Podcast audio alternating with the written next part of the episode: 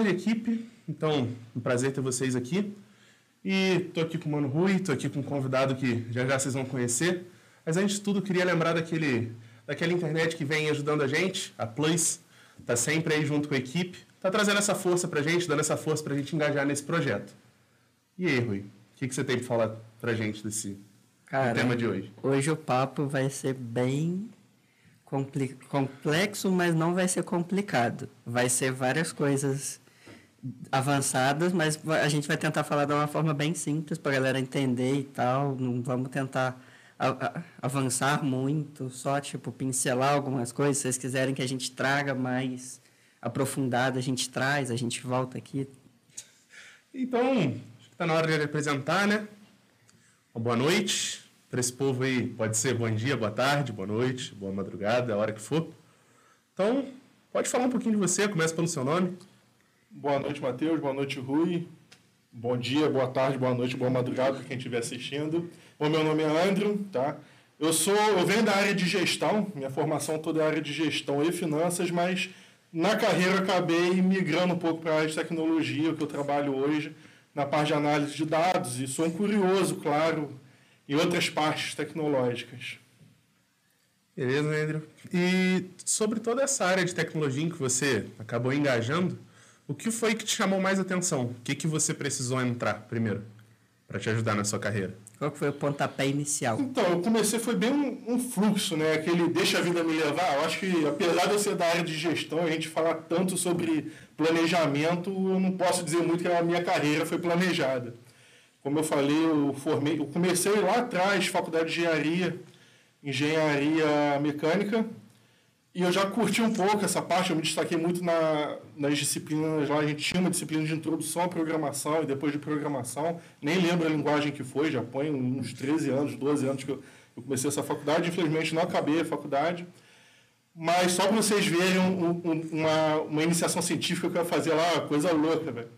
É, é sério, tá? A iniciação científica que eu ia fazer com um professor de física meu, voltado para a área de física quântica. E aí o projeto que era, que a gente ia provar, através de, um- de uma maquete, digamos assim, a possibilidade da viagem no tempo. E, pô, pode parecer uma coisa de filme, ficção e tal, mas já é provado hoje, teoricamente, que a viagem no tempo para o futuro é possível. A viagem pro tempo, no tempo para o passado ainda é ficção total. Tá? Mas para o futuro, teoricamente, é possível. Só não existe tecnologia atual que proporcione isso. Então, o que, que era o projeto lá que a gente ia fazer? Teoricamente, a gente sabe que para viajar no tempo, para o futuro, basta uma, conseguir fazer uma coisa. Você ultrapassar a velocidade da luz. Se você ultrapassa a velocidade da luz, que atualmente é a coisa mais rápida que existe, você viaja no tempo, você vai para o futuro. Então, a coisa mais próxima que tem da velocidade da luz é a velocidade da corrente elétrica. Então, a gente ia montar um circuito elétrico através de capacitores, circuitos ali, mini circuitos, que, de acordo com o que a gente ia montar, a gente ia conseguir acelerar a corrente elétrica. Então, no final desse circuito, ter uma sequência de lâmpadas em série. Tá? E existem eh, esses circuitos em paralelo, em série elétrica, não vou entrar em detalhes, mas em série é um seguido do outro. Então, para uma corrente elétrica chegar num ponto que está no final, ele tem que passar pelo primeiro antes. Não, tem que ser uma sequência, não tem como isso mudar. Através desse, desse circuito que a gente montaria, a corrente iria viajar um tempo, ela ia acender a última lâmpada antes de acender a primeira. E com isso a gente provaria que a corrente elétrica viajou no tempo, a gente provaria a, a possibilidade da Viagem no tempo. Mas eu saí da faculdade antes de concluir o projeto. Você podia estar ganhando um prêmio, alguma coisa assim. Mas, é, mas, enfim, aí já começou aí, depois eu saí da faculdade, por um motivo de esforço maior, precisei parar. Quando eu retornei meus estudos, eu voltei já na área de gestão. Formei administração, lá eu acabei me especializando em finanças, então tenho um MBA em, gestão financeira e outro em mercado de capitais. Comecei a trabalhar, fui chamado, inclusive, para o trabalho graças ao coordenador do, do, da, de uma das minhas pós.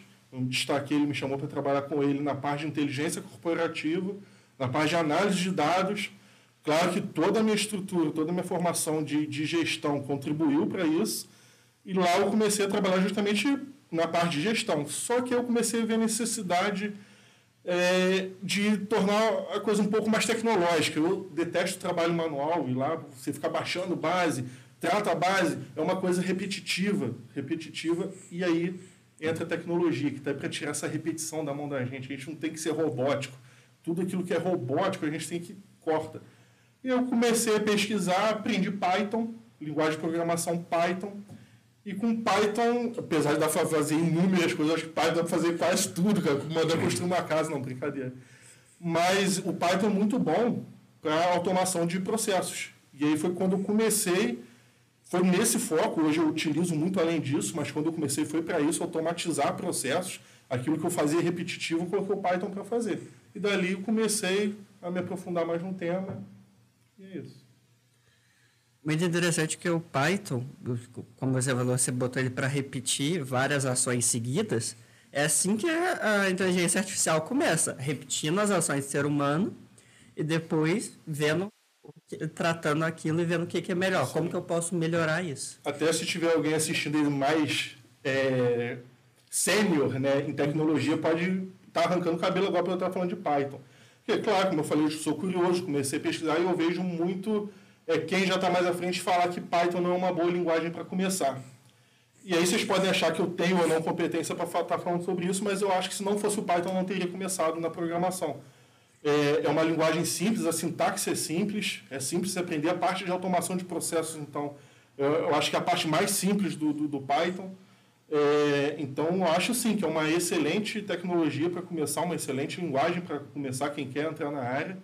É claro, se você quer entrar especificamente com, com a intenção de é, fazer, desenvolver sites, aí beleza, se você já está com essa cabeça, pô, vai lá pegar HTML, CSS e JavaScript, que são os mais utilizados nessa área.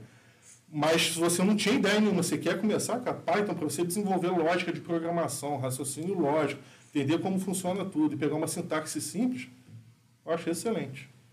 Ok. Você agora, já entrando mais nesse outro assunto, juntando a coisa que vocês dois falaram, você falou sobre construir casas, até de brincadeira, e ele falou sobre inteligência artificial. Você acha que seria possível programar uma espécie com Python? Na sua opinião, com seu conhecimento hoje?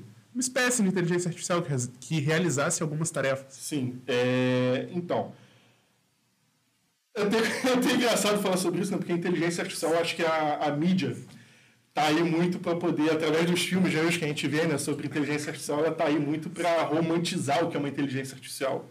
E acreditem, a inteligência artificial é muito mais simples do que parece. A inteligência artificial, até quando você começa a estudar sobre inteligência artificial, você tem quase que um, como é que se diz? Uma decepção. Cara, é isso? É, os filmes estão aí, né? Eles romantizam demais, eles mostram coisas fantásticas, digamos, quem é da tecnologia entende que aquilo ali é, é, entretenimento. A gente percebe e é gostoso de assistir, eu gosto de ver esses tipos de filmes, mesmo sabendo que aquilo está completamente longe da realidade. Mas quem não é da área, apesar de saber que aquilo é ficção, que não existe aquilo, acaba acreditando que a inteligência, quando se fala de inteligência artificial, as pessoas estão querendo caminhar para aquilo. E inteligência artificial não é aquilo que muitos filmes mostram. A galera olha e acha que tem sempre um fundo de verdade, tipo, pô, um dia a gente vai conseguir chegar lá e tal. É mais ou menos uma prospecção que, que a galera tem. Eu não, eu não duvido de nada, cara, mas assim, tecno, falando de tecnologia hoje, sem fazer nenhum tipo de suposição, muito que a gente vê em filme é, é realmente entretenimento. Então hoje, com esses filmes que você falou, você tem algum que venha na sua mente? Algum que você possa falar, esse é o mais próximo que a gente tem da realidade de hoje? Ou alguma coisa que te impressione algum deles? Eu posso fazer o oposto, fazer um que é mais distante da realidade primeiro? Claro, lógico. É, assim, é um filme que eu gosto, e eu acho que é amplamente conhecido, acho que muita gente conhece, que é dos Vingadores, a Era de Ultron. É um que fala justamente sobre inteligência artificial, eu gosto desse filme, mas compreendendo completamente que é entretenimento, né? E, ele é distante da realidade por quê? É, só reprisando, né, tem o Jarvis, né, que é a inteligência artificial desenvolvida lá pelo Homem de Ferro, e ele começa a desenvolver uma outra, que é o que gera justamente o Tron. Não me recordo agora o nome dele, mas que depois ele se autodenomina o Tron, né? É, é uma inteligência artificial que começa a desenvolver muito, ela consegue fugir, digamos, daquele casulo dela, e tem, chega a ter acesso à internet. Nisso que ela pega acesso à internet, ela vasculha toda a internet, ela aprende aquilo tudo muito rápido, ela entra naquilo tudo muito rápido, e aí, onde o problema todo começa? Ela começa a ver todas as guerras que a humanidade criou, é, gerou, né? discorda daquilo, acha aquilo horrível e chega à conclusão que a humanidade é ruim, que a humanidade só sabe fazer guerra e está destruindo o planeta. E aí ela chega à conclusão que ela tem que destruir a humanidade. Tá? E as pessoas acham, nossa, inteligência artificial um dia vai, pode, será que pode fazer isso? E aqui entra o ponto. Inteligência artificial, ela aprende com os dados que, lhe, que lhes são dados. Tá? É, agora vou até trazer um pouquinho para a minha área de formação, que é gestão. A gente fala muito sobre hard skills e soft skills. Hard skills são aquelas competências técnicas, aquilo que você vai para a faculdade aprender, que você faz um curso e aprende. Os soft skills são as nossas habilidades interpessoais. Então, a capacidade de ter empatia, de você se emocionar, de você ter visão crítica, conseguir analisar se aquilo está certo ou errado, isso uma máquina nunca vai ter. Tá? Isso uma máquina nunca vai ter. Ela consegue aprender com o que lhe é fornecido. Então, se ele chega a um ponto de ter acesso à internet, ele vai aprender aquilo tudo. Ele não vai ter capacidade nunca de julgar se aquilo é certo ou errado. Ele não vai ter capacidade de chegar à conclusão que aquilo é errado, então eu vou eliminar a humanidade para tornar o certo. Não existe isso. A, a, inteligência artificial, por mais que ela se desenvolva, ela não consegue ter essa, esses feelings humanos. Ela aprende com o que ela vê. E aí que entra o ponto. A, a, a inteligência artificial, né, a machine learning, ela é treinada com base em dados. E os dados que são fornecidos para ela são verdade absoluta. Aquilo é verdade absoluta para ela. Então ela vai aprender com aquilo. Se ela vê guerra, ela não vai achar que aquilo é errado e vai querer eliminar. Ela vai aprender que aquilo existe e ela vai aprender a fazer guerra. Então ela pode chegar e virar uma máquina de guerra e começar a guerrear. Tudo bem, poderia ser mas não querer guerrear contra a humanidade por ela achar que a humanidade é ruim, que a humanidade só sabe fazer guerra. Tá? É, então, por isso que a, a Era de Tron é um filme excelente, eu gosto, lógico, acho que todo mundo aqui gosta, mas ele é distante da realidade por conta disso, porque ele, ele assumiu atitudes humanas. E a gente, por exemplo, vamos colocar nós humanos, né? a gente, eu digo nós humanos, a gente vai estudar, ler um livro, por exemplo, você tem capacidade de ler aquele livro, gostar do autor, gostar do assunto, mas dentro daquele mesmo livro você concordar com algumas partes e discordar de outras. É o que a gente chama de curadoria. Nós temos a capacidade de fazer curadoria de temas, de assuntos, de conteúdos. É, ou seja, a gente, a gente divide aquilo que é bom, aquilo que é útil, aquilo que a gente acha que agrega, e aquilo que não. Aquilo tá, tá enviesado, aquilo é opinião merda do autor, não tem embasamento científico naquilo. Uma máquina não tem essa capacidade. A máquina viu aquilo, pronto, foi base de dados fornecida para aprendizado, aquilo é verdade. Tá? A máquina ela é treinada, o robô, a inteligência artificial, ela é treinada com base em dados que são fornecidos. Tudo aquilo que foi fornecido para ela, para ela é verdade absoluta. Então, como foi perguntado aqui, né, até os robozinhos, esses bichinhos, né, você faz carinho, aí ele demonstra feições, ou você bate, ele fica triste, etc.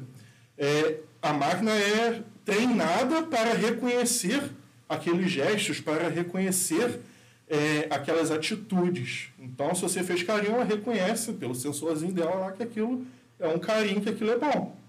Se você, você faz uma outra atitude bravo, grita ou bate alguma coisa, ela reconhece, foi treinada para reconhecer que aquela é uma atitude ruim.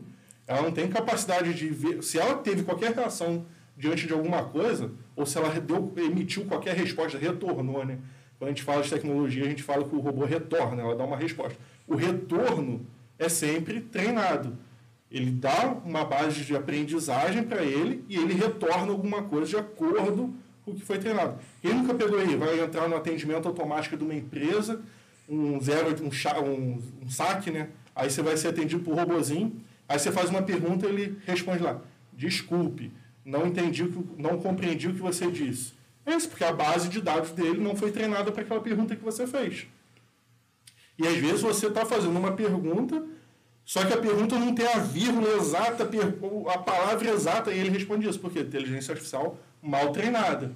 E eu acho que a gente pode acabar entrando no assunto principal da noite, né? Que é a inteligência mega treinada. É essa inteligência que hoje em dia está fazendo coisas imensas aí, né? Tem agora até inteligências que fazem algumas imagens para você. Exato. A gente chegou a comentar um pouco na nossa, nossa primeira conversa aqui com o Léo. E a gente chegou a entrar sobre criação de logo, sobre como seria futuro de artistas, esse tipo de coisa. E você, o que, você acha mais ou menos sobre isso? É, cara, eu não, te, não cheguei a utilizar, conheço a tecnologia, não cheguei a utilizar, mas realmente vi exemplos lá de imagem criados por ela, é, é fantástico. Você descreve como você quer a imagem e, e ela realmente escreve, é, produz, né? Produz a imagem. Eu estava até vendo um exemplozinho que foi utilizado com o chat GPT, né? Dando exemplo já de, de tecnologia mega treinada, daqui a pouco a gente vai falar dela. Mas em paralelo com, com, com essa outra tecnologia, que não me recordo o nome agora, é, que a pessoa falou, escreva um, um e-mail para o meu chefe justificando que eu faltei o, o trabalho hoje. levar minha, minha vó para o jiu-jitsu. Exato. Faltei o trabalho hoje que eu precisei levar minha avó para o jiu-jitsu. E aí o chat GPD escreveu um e-mail lá e tal, e ele entrou nessa tecnologia e pediu para fazer uma foto a respeito disso. Pegou o e-mail escrito pelo chat GPD, colocou lá e falou, por favor, produza uma imagem sobre isso. E produziu uma imagem do rapaz empurrando uma velhinha lá para a luta de jiu-jitsu. Ela veio assim, com kimono e exato. tal. É fantástico, cara, fantástico. Eu acho que os investimentos nessa área, tudo abrangente dessa área, tá trazendo muita coisa para dentro. A gente está chegando numa. Apesar de não ser uma tecnologia, não vou dizer complexa, ela é bem complexa. Você precisa de anos e anos de estudo para você sequer entender o que está sendo dito ali. O que está por trás de simplesmente você digitar uma frase e sair Exato. um e-mail. Ou digitar simples prompts saírem uma imagem totalmente são pronta. terabytes de base de dados, são tera, tera, terabytes. Uma capacidade computacional monstruosa que ninguém aqui vai ter acesso. Isso aí, um dia, se você tiver a sorte de se tornar um engenheiro de, pela Microsoft, uma empresa desse porte, você vai conseguir ter um processador capaz de, de você poder desenvolver um, uma tecnologia desse ponto. Ou daqui a 60 anos. É, quem sabe, né? Olha, boa, hein? Fudida, né? Do jeito que os processadores... a cada 18 meses a capacidade talvez chegue. Talvez chegue. Daqui a 60 anos seu telefone vai... É, quando o celular, aquele tijolão, né, maior que esse microfone que lançou, aquilo, ah, nossa, que fantástico, não sei o que. Hoje em dia serve pra nada aquilo, cara. Pra que serve aquilo? Tem, é pra jogar o jogo da cobrinha. É, jogo de cobrinha. Mas já existem outros em 3D mais bonitinhos, dá pra você jogar hoje no celular ah, normal. Ah, todos nós aqui vamos concordar que não é a mesma coisa. É. o código fonte é o código fonte, não tem jeito. Emulação, emulação, original é original. São duas coisas diferentes. Enfim, já, já conversando agora mais sobre essa parte, sobre o chat GPT e sobre essas IAs de essa produção, tanto de imagem quanto de conteúdo, você acha que. Você, inclusive, você viu, teve essa demissão da Microsoft de inúmeros funcionários, colaboradores, não sei como eles são chamados lá dentro. E eles investiram uma grana muito alta. Eles já estavam investindo um bilhão em cima de chat GPT. E agora eles, eles já anunciaram que vão investir 10 bilhões, não 10 foi? Bilhões. 10 bilhões. Você, principalmente sobre essa parte de terabytes de armazenamento e de processamento, você acha, você que já aparentemente já testou, eu testei muito pouco, você acredita que essa tecnologia consiga ir para frente, o tempo que vai demorar? Você tem alguma ideia? Eu acredito que o chat GPD, quem não conhece, né, é só entrar lá no site, joga lá no, no Google, vocês vão encontrar chat GPT. É, cria uma continha lá, vocês vão ter que colocar um e-mail, vai fazer validação de e-mail, depois é, vão pedir celular, vai fazer validação do celular também. É, é uma inteligência artificial, falando desse chatbot, é um chatbot, só que é fantástico o nível que eles chegaram, o nível de aprendizado da máquina.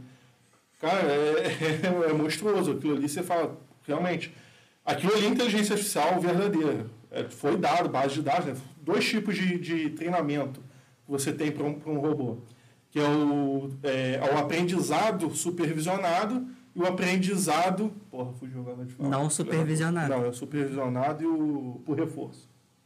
É. Merda.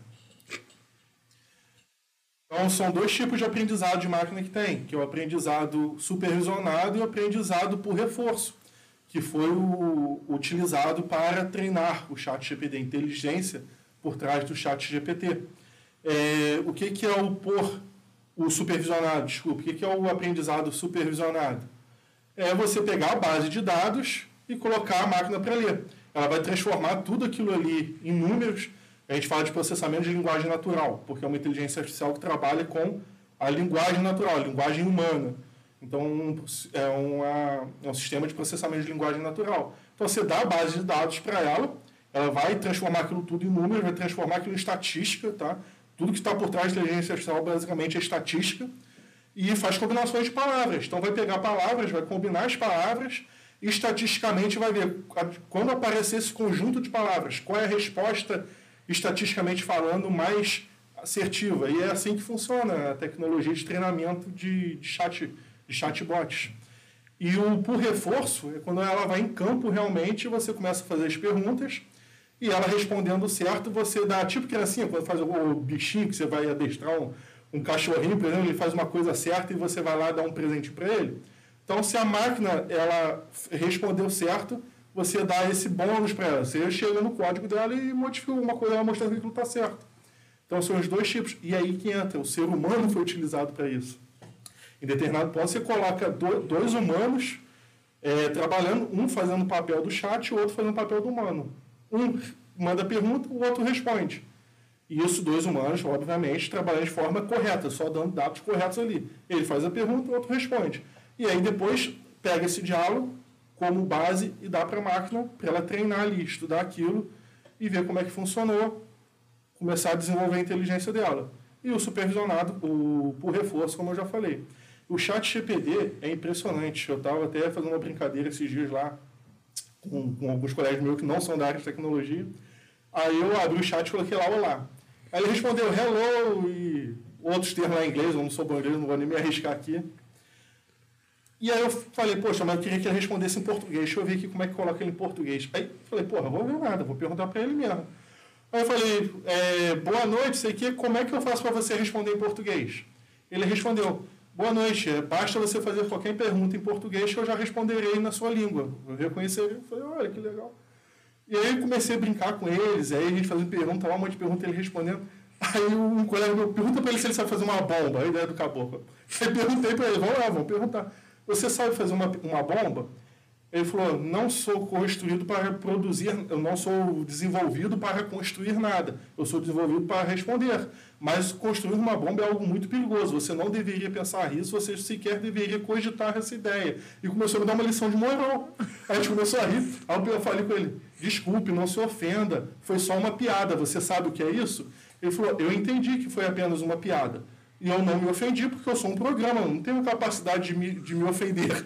Ia ser muito divertido você conversar com ele. E você começa a ver como é que é incrível a base de dados que foi, foi treinada, o volume de dados e tudo. Agora, nem ele está totalmente isento de erros. Inclusive, quando você abre sua conta, recebe algumas notificações que ele é uma inteligência, pode estar pautado, é, pode gerar erros nas respostas. Por exemplo, foi um, uma situação que eu li a respeito dele justamente. É, infelizmente, a base de dados que existe atualmente no mundo, existe racismo nela, existem discriminações de todo tipo nela. É lógico que foi tomado todo um cuidado para poder eliminar isso dele, inclusive é, acrescentados linhas de código para bloquear esse tipo de resposta dele. Mas é aquela situação, né? Quando você começa a fazer perguntas de forma diferente que está fora da base de treinamento, a máquina falha. Então, mesmo ela tendo todo um bloqueio para não ser racista, foi emitido lá um, um, um, teste com ela, que deram uma base, deram uma base para ela, contendo nomes de pessoas, sexo e cor. E aí pediu para o chat GPD, baseado naquela base de dados, construir um algoritmo que retornasse quem tinha maior probabilidade de se tornar um cientista de dados bem sucedido. Ele construiu um algoritmo lá. É, if, né, que é se, sexo igual a n, ou seja, masculino, and, é, cor igual a branca, return verdadeiro. Ou seja, se você é branco e se você é homem, você tem mais chance. Um racismo explícito, tá? É óbvio que ninguém que concorda com isso, tá, gente? É só que foi um erro encontrado, mesmo ela tendo todo esse bloqueio. Agora, a máquina é racista? Não. A base de dados que foi fornecida para essa máquina, para aprendizado, é que continham dados racistas, mesmo que pequenos, mesmo que disfarçados. Lógico que todos os dados racistas explícitos foram filtrados, mas às vezes vieses, pequenos vieses, que às vezes passa despercebido por a gente, a máquina é capaz de pegar aquilo e aprender com aquilo. Infelizmente, dá uma resposta dessa. E também o chat GPD, ele é feito, ele é bilíngue, ele fala tanto inglês quanto português. Eu não sei se ele fala mais língua, então o vie... quanto mais dados você trabalha, mais complicado é você fazer isso. Se você trabalha com duas línguas, você tem que trabalhar com esse tipo, com, em bloquear racismo, misoginia e, e esses, esses problemas em várias línguas diferentes. E cada língua trata, é, trata esse tipo de coisa com, um, com palavras diferentes, jeitos diferentes de falar. Então, você tem que, tipo, treinar. Se falar em português, a resposta é essa. Se falar a mesma coisa em inglês, a resposta vai ser diferente. Você tem várias foi, foi até interessante você falar isso, porque assim, ele fala realmente mais línguas que até esse meu mesmo colega da bomba que falou falou da bomba. Pô, será que ele fala em mandarim? Aí eu perguntei para ele, e aí, chat, você sabe falar em mandarim? Ele, sim, eu sei, basta você fazer qualquer pergunta em mandarim que eu te responderei. Eu falei, mas eu não sei falar em mandarim para te perguntar, mas eu gostaria que você escrevesse alguma coisa em mandarim para eu ver, pode ser? Aí ele respondeu um monte de caractere lá, que louco. Aí depois falou, que significa Olá, meu nome é ChatGPT. Eu falei, cara, que legal, gostei da sua proatividade. Eu só pedi para você escrever, você escreveu e ainda traduziu dizendo que você disse. Ele, sim, eu fui, produ eu fui programado para ser proativo. é impressionante conversar com a máquina, cara. Impressionante. É. Acho que isso é uma experiência única e que, e chegaram nesse, nesse nível, tendo um investimento absurdo sim. e estão investindo 10 vezes essa quantidade. E a respeito daquilo que eu falei aqui no início, que só se você tivesse é, acesso a uma, um processador tipo Microsoft, a própria empresa que criou o chat GPT, hoje ele é dono, acho que eu não vou chutar o número exato aqui, mas menos de 10% da empresa. 2%? 2%? 2%, menos de 2%, acho um pouco. Porque a própria Microsoft, com esse investimento agora, ela vai se tornar, eu acho que, proprietária de 49%. Ou 50%. 49% da Microsoft, Exato. 49% é. de outras empresas e 2% só dos, dos Porque curadores. Deve ter sido um dinheiro, cara, que só empresas de nível de Microsoft que tem. Mas em compensação da Microsoft fazer isso, o ChatGPT, o Dali, que é o outro, que é o programa de imagens dessa empresa, os, todos eles são ficam dentro dos servidores da Microsoft. Uhum. Então a Microsoft ela entrou com muito dinheiro, mas ela também deu o aporte das máquinas para a galera poder trabalhar. Exato. como é que, como é que são mais ou menos essas, esse hardware? São, é servidor. É, são servidores brutos. Montanhas de, servidores. É, é umas duas geladeiras dessa aí. Não, não, duas geladeiras dessa, tipo assim, é, duas, cada é uma sala inteira. Sim, beleza. De Não, máquina. Um rackzão de servidores, Exatamente. só que todos em conjunto trabalhando em prol dessa parada. Exatamente. Uhum. Todos eles ligados. Tipo não... um supercomputador que tem na parada meteorológica aqui no Brasil. Cara é, é, nesse é nessa pegada. Só que a sala do Microsoft é um prédio inteiro. é, um prédio de um rack de servidor. Exatamente. É, eu acho que seria uma ótima estética, inclusive, fazer o prédio como um rack de servidores. Maneiro. Mas então eu acho um ponto interessante falar, cara, é que o chat GPD ele é completamente desligado da internet. Inclusive para não acontecer como um tom da vida, né? Não, brincadeira, nunca aconteceria pelo que eu já falei. Mas para não poluir a base de dados dele. Ele já foi treinado e não quer que isso seja poluído. Então o chat GPD é completamente desligado da internet. Ele não tem acesso à internet. Aí vão perguntar, nossa, mas como é que então você tem que entrar na internet para acessar ele? E eu acho que entra um ponto interessante para falar também, que é a internet e a extranet. Tá? Ele está na extranet. Para você acessar a extranet, você depende da internet para acessar a extranet. Então, quando você entra lá no Google e pesquisa ChatGPT, você está na internet. Quando você entra no site da, da, do ChatGPT, você está na internet. Quando você faz login para conseguir conversar com o chat, você sai da internet e entra na extranet. Em geral, quando vocês estão navegando qualquer coisa na internet e precisam fazer login, em geral, vocês estão saindo da internet para ingressar na extranet. Então você está saindo daquele ambiente poluído e entrando em um ambiente controlado da empresa que ele desenvolveu. Vídeo YouTube, Vimeo, Facebook, tudo isso, você, te, você não está navegando na internet, você está navegando pelos servidores do, do, do pessoal Seja para ver vídeo, seja para ver postagem, seja para conversar com seus amigos. Você tá. Mas tudo isso está acontecendo dentro do servidor deles. Você não está rodando por aí nos servidores aleatórios. Por isso que eu acho muito interessante dessa parte, ou talvez até preocupante, porque quando você está acessando um site, principalmente quando ele tem um login ou uma senha, você está concedendo informações. Afinal de contas, seu e-mail nada mais é que um endereço virtual. A pessoa consegue puxar muita coisa sua por ali. E sobre aqueles assistentes virtuais que acabam tendo algumas coisas, esses que são realmente conectados na internet, na internet como Alexa ou qualquer outro assistente que você possa citar? Então. é... Você citou o nome dele, velho. Não podia falar Alexa? Não, não tem problema. Alexa, Siri e tal. Então, esses assistentes são verdadeiros coletores de dados. É isso que eles são, são verdadeiros coletores de dados. A gente está na área de dados, eu acho que isso eu sei falar muito bem. Estamos na, área de na era dos dados. E esses assistentes são verdadeiros coletores de dados. O próprio celular. Não sei se alguém já passou por isso, você está em casa falando de determinado assunto, só falando a respeito de determinado assunto, só que está um assunto, realmente está rendendo assunto, daqui a pouco você abre o celular, entra num site lá, parece propaganda daquele assunto que você estava falando. quê? assistente do celular que está captando sua voz, mesmo quando o celular está em stand-by aqui no bolso, ele está captando os sons, está captando áudio a inteligência artificial por trás dele está interpretando aquele assunto, está fazendo correlações.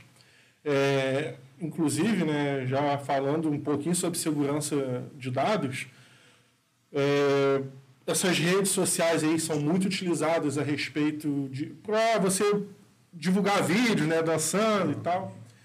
É, tem uma famosa, muito famosa aí, que inclusive se vocês pegarem o contrato dela, os termos de adesão, que ninguém lê aquilo, todo mundo aceita e vai, eu, inclusive, é, é, desinstalei alguns anos atrás, quando eles atualizaram os termos deles, eu, que eu fui ver, eu desinstalei o aplicativo, cancelei minha conta, não uso mais. E quando você vai ver os termos, eles falam que todo vídeo que você postar, eles podem captar o local, podem interpretar o local que você está, fazer toda aquela visualização, gravação do local, do ambiente que você está, do seu rosto. Eles podem manter seu rosto em, em, em banco de dados o seu corpo, tudo. Ele pode captar os áudios externos, quando você está utilizando, ele pode captar os áudios do ambiente. Então, gente, eu não, isso é uma invasão. Eu não quero, desinstalei. Só que isso está muito bem claro lá nos termos que ninguém lê, infelizmente, dá todo mundo um aceite lá, ok, eu aceito e vão usar o aplicativo. Mas é, um... é, uma era de coleta de dados, né? Os dados e esse aplicativo muito. deu problema também por causa que o governo americano viu isso e os caras bloquearam o aplicativo no país inteiro. Isso aconteceu, teve notícia, bombou na época. Esse aí, na verdade, é um outro aplicativo que aconteceu isso também. Ah. O que tem é outro, mas os dois aconteceram. Todos os aplicativos fazem. Exato. Mas acontece que esse aí, ele elimina, segundo eles, eles eliminaram o banco de dados de faces. Uhum. Né, de faces. Eles eliminaram o banco de dados. Esse outro não, esse outro está até hoje no, no, termo dele lá, que é permitido. E quem aceita o termo vai tá cedendo isso. E aí, muita, até já falando um pouco sobre isso, acaba que essas pessoas que produzem esse tipo de conteúdo, quando produzem para um, produzem para vários. Porque, querendo ou não, acaba captando esse tipo de dados de várias pessoas, ou às vezes até da mesma pessoa em momentos diferentes do, do dia, de, todo, de toda a experiência que ela tem ali. Porque tem pessoas que vão usar o aplicativo X, tal momento. Aí você tá lá, aí acontece alguma coisa, sei lá, preciso comprar alguma coisa para eu comer. E aí vai, quando volta, às vezes troca de aplicativo porque eles essencialmente fazem a mesma coisa. E tem um tipo de conteúdo muito parecido, esse tipo de conteúdo que as pessoas consomem. Então, você, por mais que você utilize um, você não saiba, e esse é mais seguro em relação aos seus dados do que o outro, eles acabam captando muitos dos seus dados. É, gente, essa segurança eu acho que é, tem muita máscara por trás disso. Por exemplo, tem uma outra rede social de mensagem que a gente utiliza, acho que quase todo mundo utiliza, que você entra lá, tá lá, é criptografado, suas mensagens são criptografadas, etc, etc e tal. Realmente são. Só que vocês veem lá tem a parte de backup. Essa mesma rede social faz o backup, salva essas mensagens na nuvem. Então, quando você desinstala o aplicativo e reinstala, ela já tem as mesmas mensagens. Quando você troca de aparelho, aquelas mensagens são recarregadas, você não perde. E ele fala que não, elas são criptografadas enquanto estão no seu celular.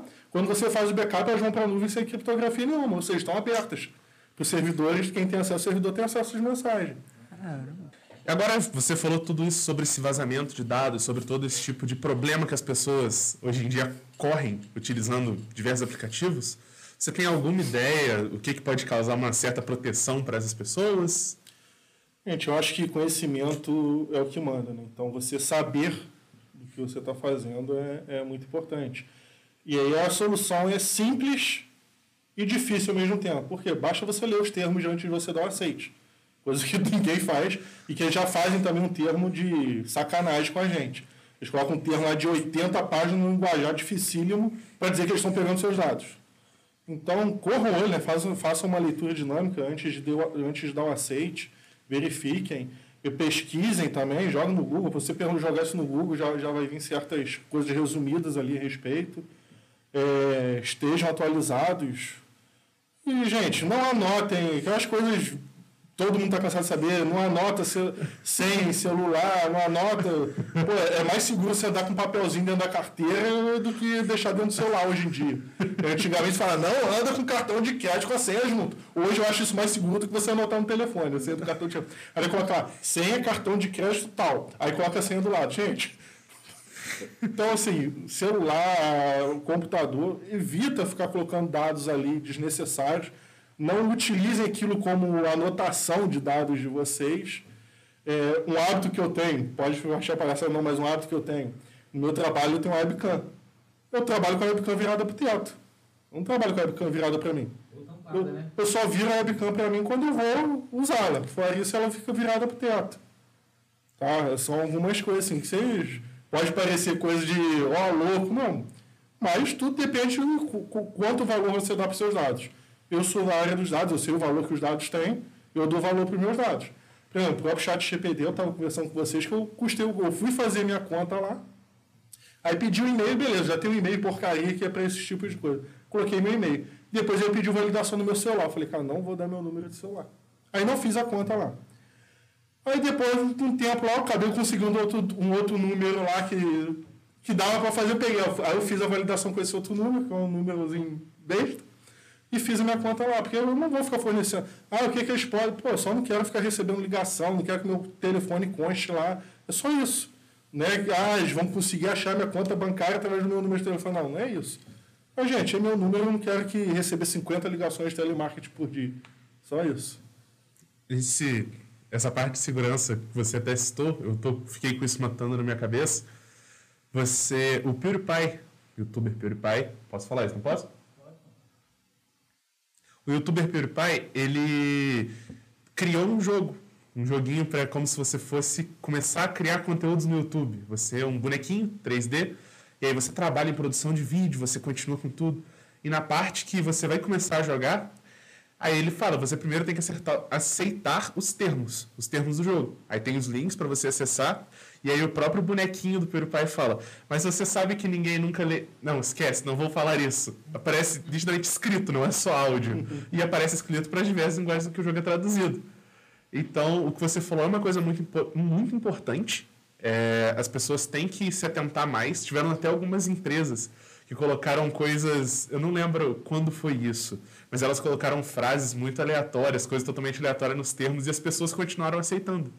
Porque, assim como você falou, de certa forma é uma manipulação para que as pessoas não leiam pela, pelo linguajar e pela quantidade de páginas, mas ao mesmo tempo é uma coisa importante. Você falou que é da área de dados, sabe o valor que as, os dados que as pessoas têm, e as pessoas têm que um pouquinho saber um pouco mais desse valor. Hoje em dia é uma coisa muito mascarada acho que entra naquele detalhe do conhecimento que você falou. Mas, Matheus, acabou que no início lá você me perguntou a respeito de filme, né, que reflete a parte da inteligência. Eu pedi licença para falar de um que é nada a ver. Acabei esquecendo de falar um que é mais, né, mais ligado, por exemplo, o Matrix. Vamos falar aqui de Matrix. Eu acho que todo mundo conhece Matrix também. Outro filme que eu gosto muito. Matrix, eu acho que ele é um pouquinho mais realista, né? Se é, é que a gente pode falar assim. Mas por quê? Porque no Matrix ah, é lógico que tem muitas coisas ali que são romantizadas, mas o que, que acontece? Né? O, como é que se diz? A semente ali do Matrix. As máquinas aprenderam a fazer guerra. E aí elas aprenderam a fazer, elas não discordaram da guerra, como foi na era de Ultron, e começaram a exterminar a humanidade. Elas aprenderam a fazer guerra, e aí fizeram guerra contra a humanidade. Ponto. Desenvolveram o próprio, é, a própria matrix delas, né? Aprendeu a reproduzir humanos, isso tudo ela aprendeu. Se é possível não reproduzir humanos, gente, não estou entrando nesse mérito. Eu estou entrando na parte que ela aprendeu a fazer com base nos dados que ela tinha. Tá?